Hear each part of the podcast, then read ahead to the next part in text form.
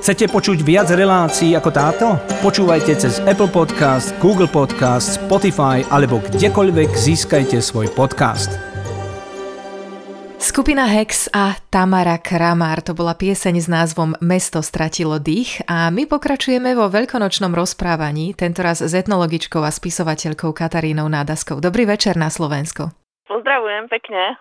Katka, vy sa slovenskými tradíciami a zvykmi zaoberáte profesionálne, ale zároveň je z vás cítiť, že vás to aj baví. Vydali ste niekoľko kníh a jednou z nich je aj publikácia Rok v slovenskej ľudovej kuchyni. Čo ste zistili o Veľkej noci? Na svojich terénnych výskumoch som zistila, že ľudia nie tak dávno ešte stále dodržiavali taký ten výročný obyčajový cyklus, to znamená, že pred Veľkou nocou sa dodržiaval pôst a napríklad, keď sa končili fašiangy, tak e, na Slovensku bývali zabíjačky a počas toho pôstu sa rôzne dobroty ako šunka, boslaninka, klobasky údili a bolo to presne kvôli tomu, aby potom na Veľkú noc si mohli ľudia tieto dobroty vychutnať.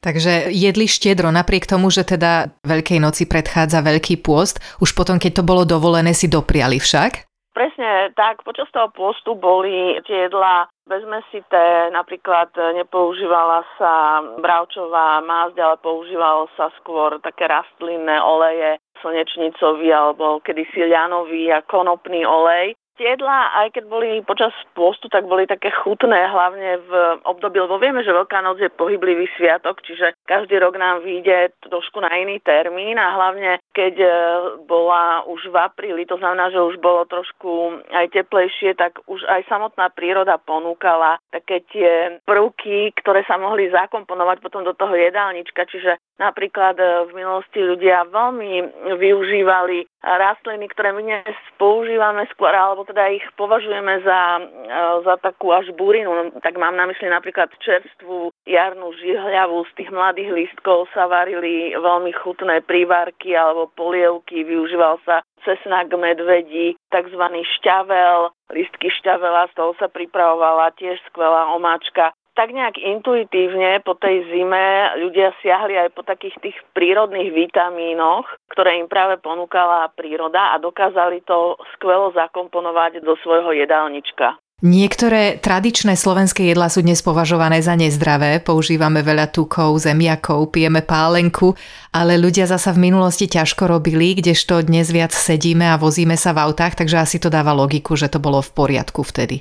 Keby sme išli napríklad do múzea a pozreli by sme si ľudový odev v minulosti, tak by sme zistili, že do neho, či to už sa jedná o mužský alebo o ženský, tak dnes by si ho dokázali obliecť odev pre dospelého v podstate tínedžeri, čiže chlapci, ktorí, ja neviem, majú 10 rokov, tak e, ten odev by im bol akurát. To vypovedá o tom, že v minulosti naši predkovia boli takej šťuplejšej, šlachovitej postavy, rovnako muži ako ženy. Aj sa tak hovorilo, že húžva chlap, to znamená taký šlachovitý, pomenší. No a bolo to práve dané aj tým, že tá práca na poli bola naozaj fyzicky veľmi náročná. Bolo to tak celkom dobre usporiadané, pretože pred tým pôstom boli fašiangy, kedy sa viac hodovalo, jedli sa také ťažšie kalorické jedlá, ale potom naozaj počas toho pôstu tá stráva bola taká menej kalorická, naozaj sa menej mastila keď tak sa používali, ako som spomínala, tie rastlinné oleje. Čiže bolo to tak celkom dobre zariadené, ľudia, ľudia to tak tradične dodržiavali a potom naozaj na ten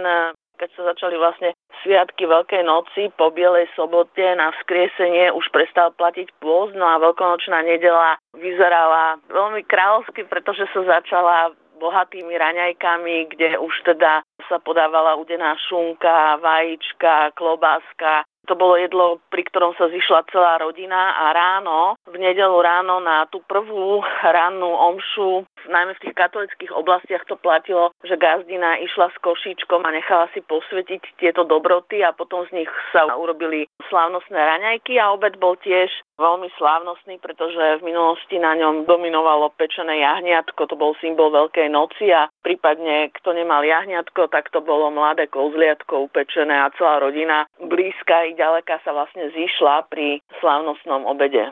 Vaša kniha má podtitul Farby, chute a vône Slovenska. Aj si pamätáte nejaký konkrétny recept, ktorý by ste mohli s nami pozdieľať? Priznám sa, že to je dosť ťažká úloha, lebo tých veľkonočných eh, receptov je veľmi veľa z rôznych regiónov Slovenska ale ja som si pripravila možno taký iba náhľad veľmi tradičného jedla, ktoré prakticky poznáme na Veľkú noc na celom území Slovenska. Nazýva sa Veľkonočná baba alebo aj Veľkonočná plnina a je to veľmi jednoduchý recept, kde nám dominujú surové zemiaky, sol, mleté čierne korenie, majoránka, polohrubá múka, vajíčko, slaninka alebo šunka, prípadne klobáska sa tam dáva. No a tieto surové zemiačky očistíme, nastrúhame, okoreníme, osolíme, posypeme korením, pridáme trošku polohrubej múky, jedno vajíčko, samozrejme potom slaninku nakrájame, rovnako tak klobásku upražíme, primiešame do cesta cesto rozotrieme na plech, ktorý je vymastený už bravčovou masťou a upečieme do rúžova. No a táto baba potom nemá byť veľmi hrubá, ale v podstate tým, že to na ten plech, to cesto rozotrieme, tak e, nám vznikne vynikajúca veľkonočná pochuťka, ktorú teda poznajú staršie i mladšie generácie na celom území Slovenska a v mnohých rodinách sa pečie dodnes. Proste pre mnohých ľudí by sa ani veľkonce nejak nerátali, keby nemali na slávnostnom stole prestretú veľkonočnú babu alebo veľkonočnú plninu. No to už nie trošičku lepšie ako tá kapustnica so žabými stehienkami a slimačí kaviár, o ktorom si nám hovorila minulý rok. Toto už je také znesiteľnejšie. Ono je aj pravdou, a to nebolo až tak dávno, veď to už bolo v prvej polovici 20. storočia, keď počas toho pôstu sa naozaj využívali zase tie komponenty, ktoré nám po, prinášala príroda. To znamená, že v pôste musela byť pôstna kapusnica, ale keďže ryby a všetky živočichy, ktoré boli žijúce vo vodách, tak tie boli vyňaté práve z tých pôstnych príkazov, pretože ryby sa mohli konzumovať. No a samozrejme, oni sa jedli v rôznych variantách, či už čerstvé alebo údené, nakladané, solené, sušené. No ale veľmi takým spestrením bolo práve to, že chlapci nachytali žaby a teda slovenské ženy dokázali veľmi chutne spracovať tieto žabie stehienka, alebo naozaj sa pripravoval slimačí kaviar. Slimáky sa predávali kedysi v pôstnom období na trhoch a bolo možné si ich zakúpiť ako takú pôstnu pochuťku. Čiže toto bolo také umenie, ktoré tiež zvládali slovenské gazdinky a pripravovali z nich e,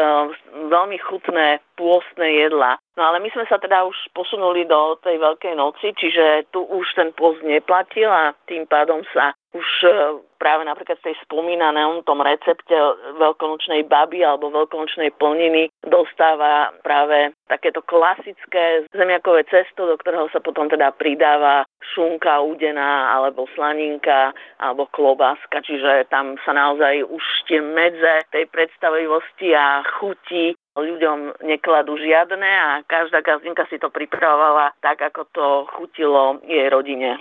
Katka, vaše knihy sú plné tradícií, o mnohých ste hovorili aj v našom vysielaní, ako sme už spomenuli, tradície sú ako rodina a domov, keď ich máme, tak sa s nimi cítime bezpečnejšie, kdekoľvek na svete sa nachádzame. A ja som vďačná, že aj vďaka vám si ich môžeme pripomínať aj tu ďaleko v Austrálii. Prežite pokojnú a peknú veľkú noc. Ďakujem vám za rozhovor. Ďakujem a ja tiež prajem vám a samozrejme aj vašim slovenským poslucháčom krásne, požehnané veľkonočné sviatky a nech sa nám všetkým dobre darí a dobre vodí. Páči sa mi? Zdieľajte, komentujte, sledujte SBS v Slovenčine na Facebooku.